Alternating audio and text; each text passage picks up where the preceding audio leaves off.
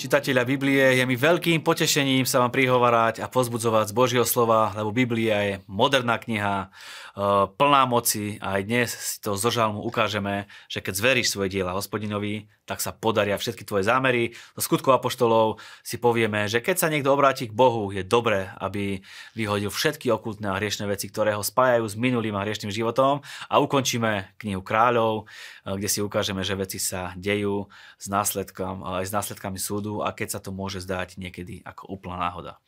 Človek vo svojom srdci plánuje, odpoveď však prichádza od hospodina. Je nesmierne dôležité mať vo svojom živote a v srdci plány, lebo to nás buduje, posúva nás to dopredu. A je takisto dôležité, aby sme svoje ciele a plány nastavili v súlade s Božím plánom pre naše životy.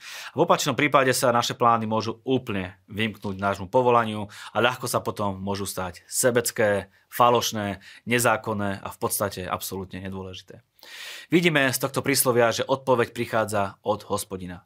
Čiže veľa plánuj, maj veľké sny, ciele, dovol Bohu, nech On prehovorí do, tvojho, do tvojich plánov a vtedy máš za, za, zasľúbenie, že Boh ti dá odpoveď, ako sa dané veci môžu naplniť. Zver svoje diela hospodinovi a podaria sa tvoje zámery.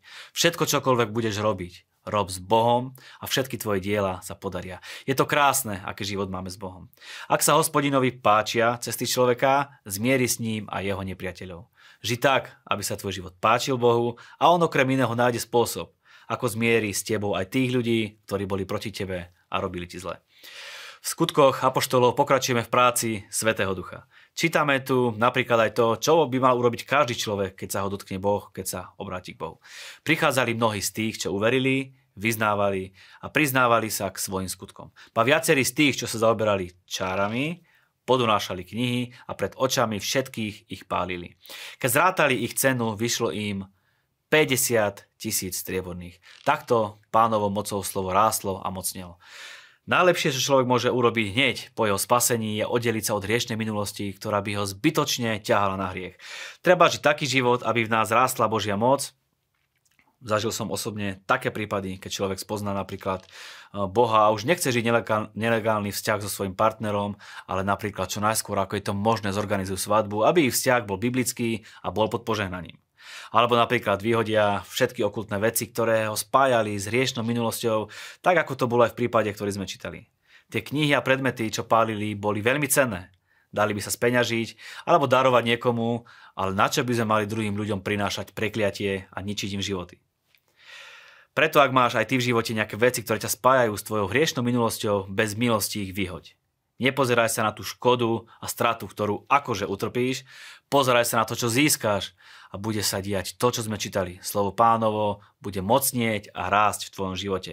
Ďalej sme čítali príbeh z Efezu, e, kde sa v podstate stalo niečo podobné. Ľudia tam boli veľmi nábožní a bol tam veľmi dobre rozbehnutý okultný biznis s, s rôznymi náboženskými predmetami, soškami a ľudia to vo veľkej miere kupovali, modlili sa k predmetom a míňali peniaze na takéto prepačte za výraz, ale poviem to na rovinu, ako to hovorí Biblia, na takéto ohavnosti.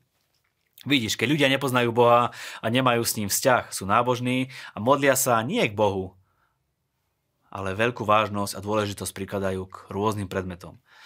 V Efeze sa Bože slovo šírilo a ľudia uverili v Boha a zrazu samozrejme prestali kupovať tieto sošky a rôzne ohavnosti a prestali ísť miestným ľuďom, biznismenom, prestali im ísť biznis, lebo ľudia nekupovali. Predstav si to, bolo to masívne a zrazu remeselníci nemali žiadnu prácu, lebo ľudia už sošky nepotrebovali, lebo sa modlili k Bohu. Preto nastala zbúra voči Pavlovej službe a ľudia ho chceli vyhnať z mesta. Preto, keď kážeme Bože slovo a to, že sú v danom meste kresťania, musí pocítiť celé mesto. Celé mesto musí byť hore nohami a celé mesto musí mať z toho osoch a celé mesto musí vidieť, že Bože slovo má moc. Vidíš to, keď niekto verí v Boha, nepotrebuje prostredníka alebo nejaké predmety. Potrebuje jedine Boha. To čítame v celej Biblii a žiaľ vidíme, kde sa nachádza naša spoločnosť aký okultizmus je tolerovaný v našej spoločnosti, ale všetko bude raz zmenené, lebo Božie slovo bude rásť a bude mocnieť. Dnes ukončíme aj prvú knihu kráľov a budú to opäť veľmi zaujímavé, ale hlavne veľmi poučné príbehy.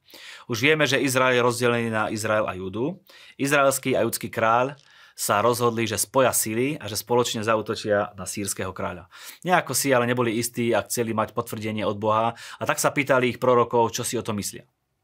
Ale to boli takí proroci, ktorí povedali a prorokovali len to, čo chcel kráľ počuť. Viete, ako je to s niektorými ľuďmi, neuspokoja sa, pokiaľ nedostanú takú odpoveď, ako si sami vysnívali a ani ich nezaujíma v skutočnosti, čo k tomu hovorí Boh. Keďže všetci prorokovali to isté, predsa len sa spýtali, či tu ešte nie je nejaký iný prorok. A tak prišla reč na proroka Michu. Poslovia, ktorí boli vyslaní proroka Michu priniesť pred kráľov,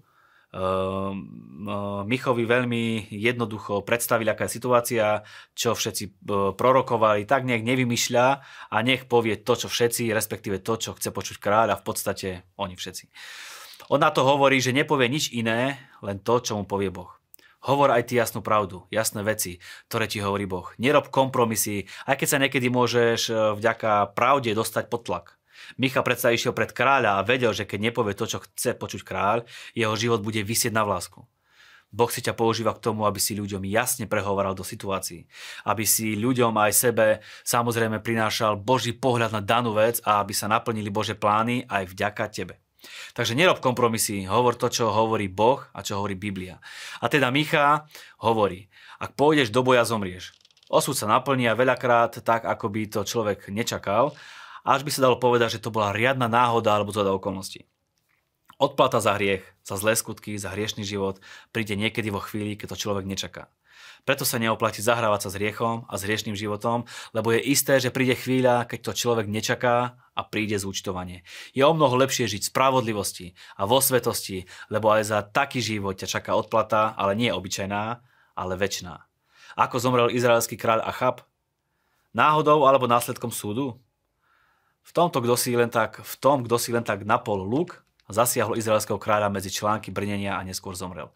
Len tak náhodou, kto si napol luk.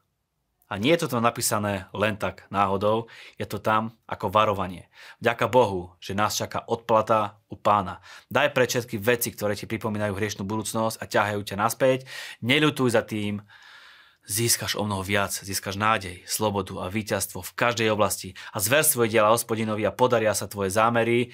To prajem aj sebe, samozrejme, aj všetkým vám, ktorí nás sledujete a podporujete a srdečne vám ďakujeme za to, že ste partnermi tejto služby, lebo aj vďaka vám sa vedia tieto relácie a Božie slovo dostávať čo najširšiemu okruhu ľudí. Nech je Pán s vami.